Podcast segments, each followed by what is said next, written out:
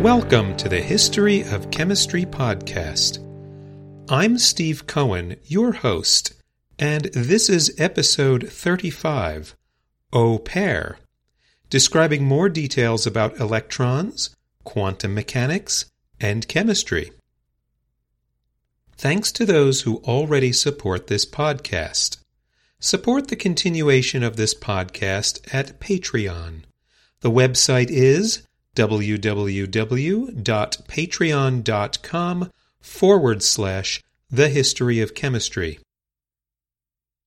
We have already heard about Niels Bohr and his revolutionary idea that electrons occupy specific circular shells around electrons, and that when electrons gain a specific amount of energy by absorbing a photon, they jump up from an inner shell to an outer shell. The shell's levels are described by a quantum number. Scientists call this quantum number the principal quantum number, whose symbol is lowercase n.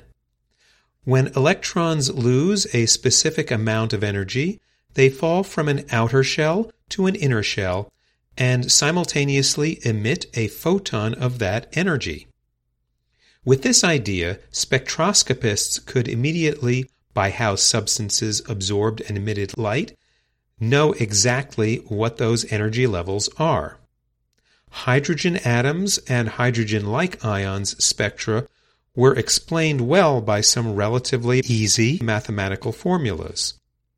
And yet other atoms and ions spectra didn't match the equations. In particular, those energy levels Bohr predicted were found, upon closer examination, to be composed of several energy levels each. So instead of one clear spectral line recorded, there were several nearby lines, and these lines were not predictable by Bohr's idea. There were some slight differences in energy between these levels. Arnold Sommerfeld, a German scientist, in 1916 adjusted Bohr's theory slightly to account for these spectral anomalies. Sommerfeld's model said that, instead of circular orbits, why not use elliptical orbits, something like planets actually have when moving around the Sun? Geometrically, an ellipse has two foci, and one of those foci is where the nucleus sits. Via quantum mechanics, only certain ellipses are allowed. The particular dimensions of an ellipse are denoted by two numbers, the length of the major axis, the long dimension, and the length of the minor axis, the short dimension.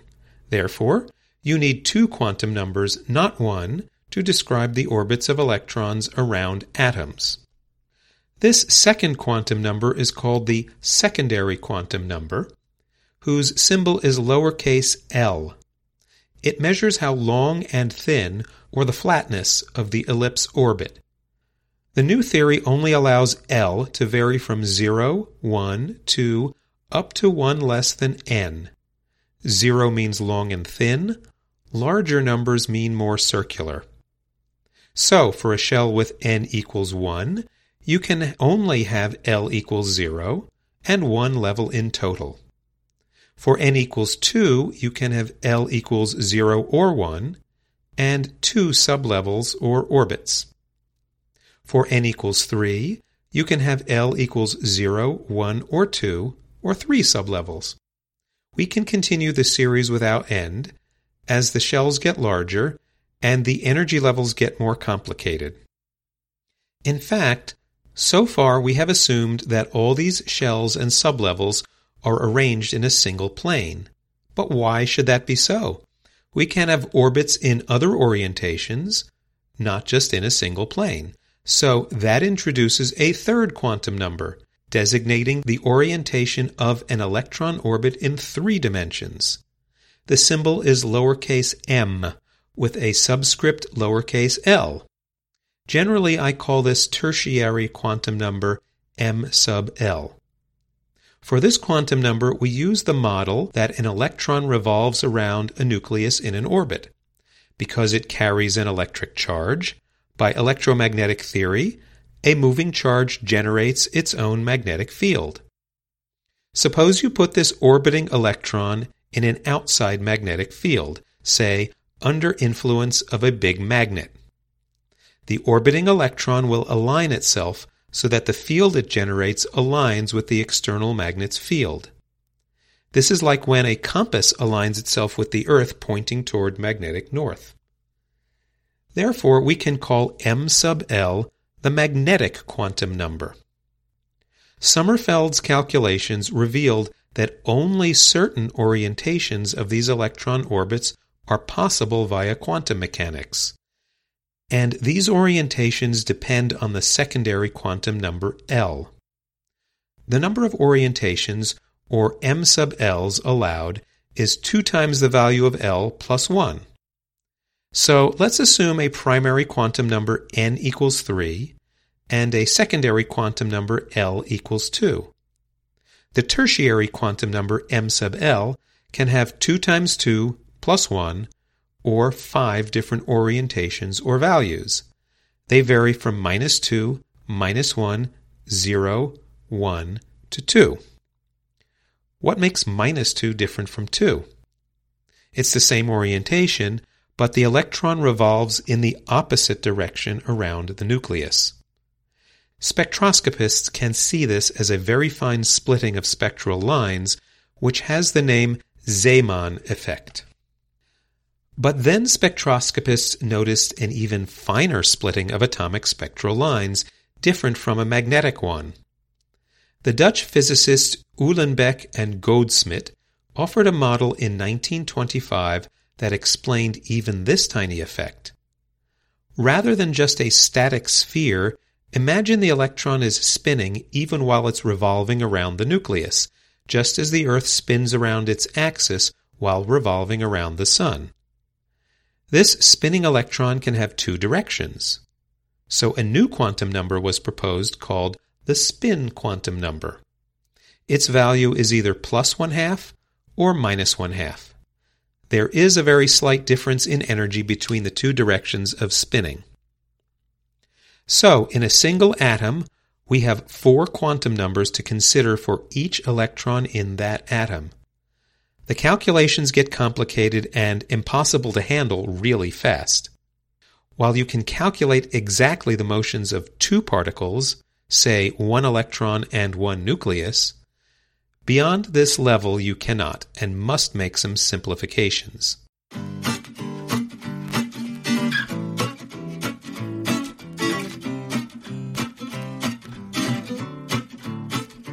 Just as Uhlenbeck and Goudsmit proposed their fourth electron quantum number, scientists began to realize that quantum mechanics didn't just apply to photons, that is, particles of light the properties of electrons began to be interpreted as quantum mechanical as well.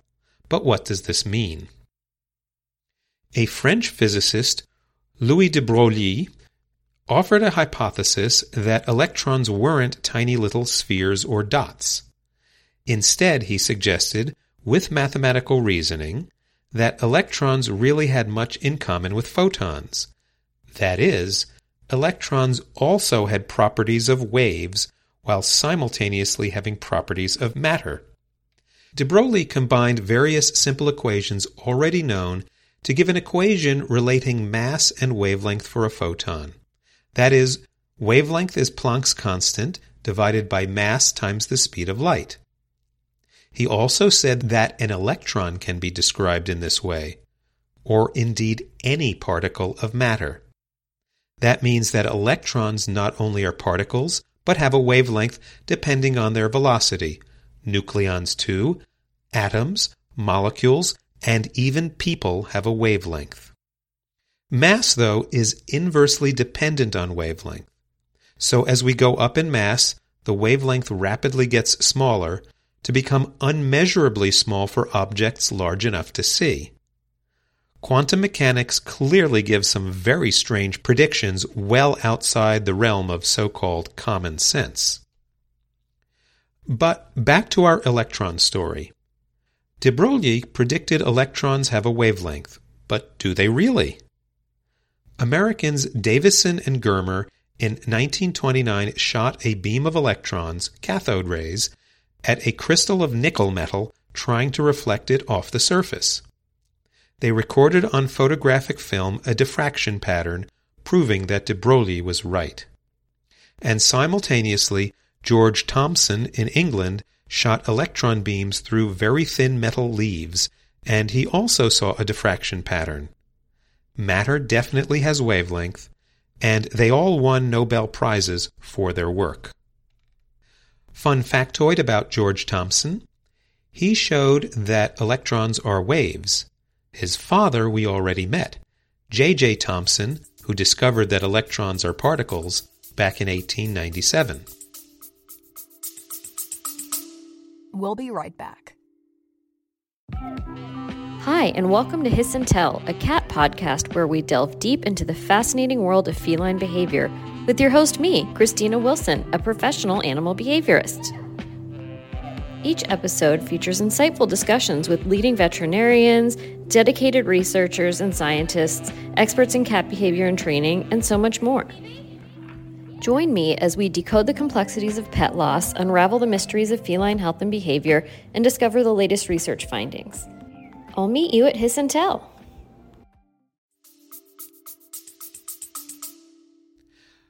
But it gets even weirder. The German physicist Heisenberg at this time invented an improved method of quantum mechanics. His view is that only things we can observe really matter.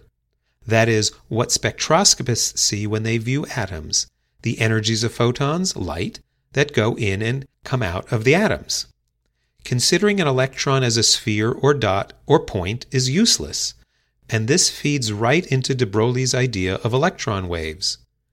Where is a wave exactly? We cannot pin an electron down into a specific planar orbit, or any particular position at all. Therefore, Bohr's and Sommerfeld's scheme of electron orbits fails. The more accurately you try to determine the electron's position, the less accurately you can determine its velocity or momentum. The uncertainty is about the size of Planck's constant. We now call it Heisenberg's uncertainty principle. It's a fundamental law of nature. By 1926, Schrödinger said that, quote, material points consist of or are nothing but wave systems, unquote. He considered matter to be only wave groups, which appear as particles in our measuring devices. How does this apply to our chemical electrons? Imagine the electron moving around in a shell around an atom. What we really have to imagine is a wave group. But where is a wave group exactly? And if it's a wave, we need to make sure that the wave doesn't fade away or cancel itself out as it revolves around the nucleus. So all we can say is that the electron occupies a wave group which corresponds to an, an exact number of waves circling the nucleus. The electron can be literally anywhere in that area, or more exactly, a volume around the nucleus, for we need not restrict ourselves to two dimensions. So now we have a new view of atoms. Electrons are waves of particular wavelengths that move around the nucleus in particular shapes, particular volumes. These shapes will be crucial to understanding better the old notion of chemical affinity, or why some atoms react and others don't, and how chemical bonds work. Let's look a bit further here.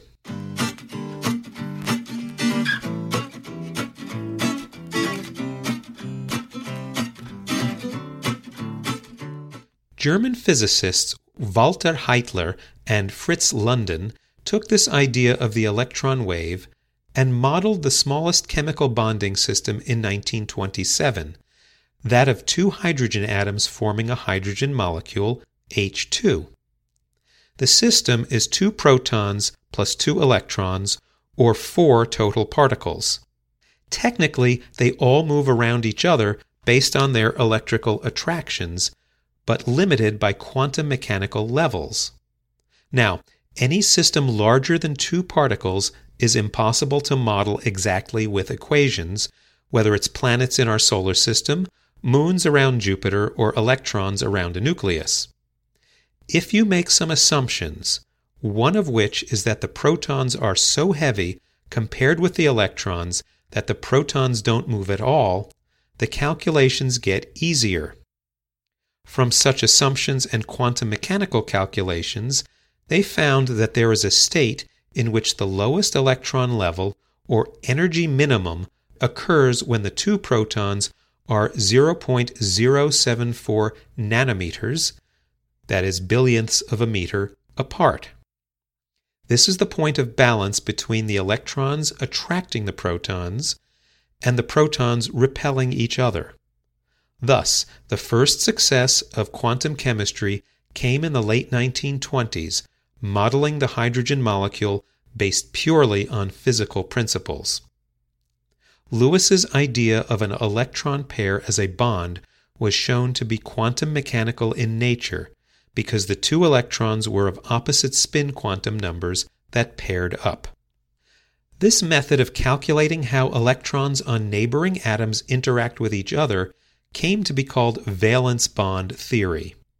Note that as the molecules get larger, the number of particles, nuclei plus electrons, goes up drastically, and more and more assumptions and simplifications are needed to make any kind of guess as to how these valence bonds accurately model real life chemical affinity. If you are interested and have some background in higher mathematics, then you might want to read Gordon Gallup's article called A Short History of Valence Bond Theory from 2002. But the general idea of valence bonding was certainly extended to large molecules and chemical reactions.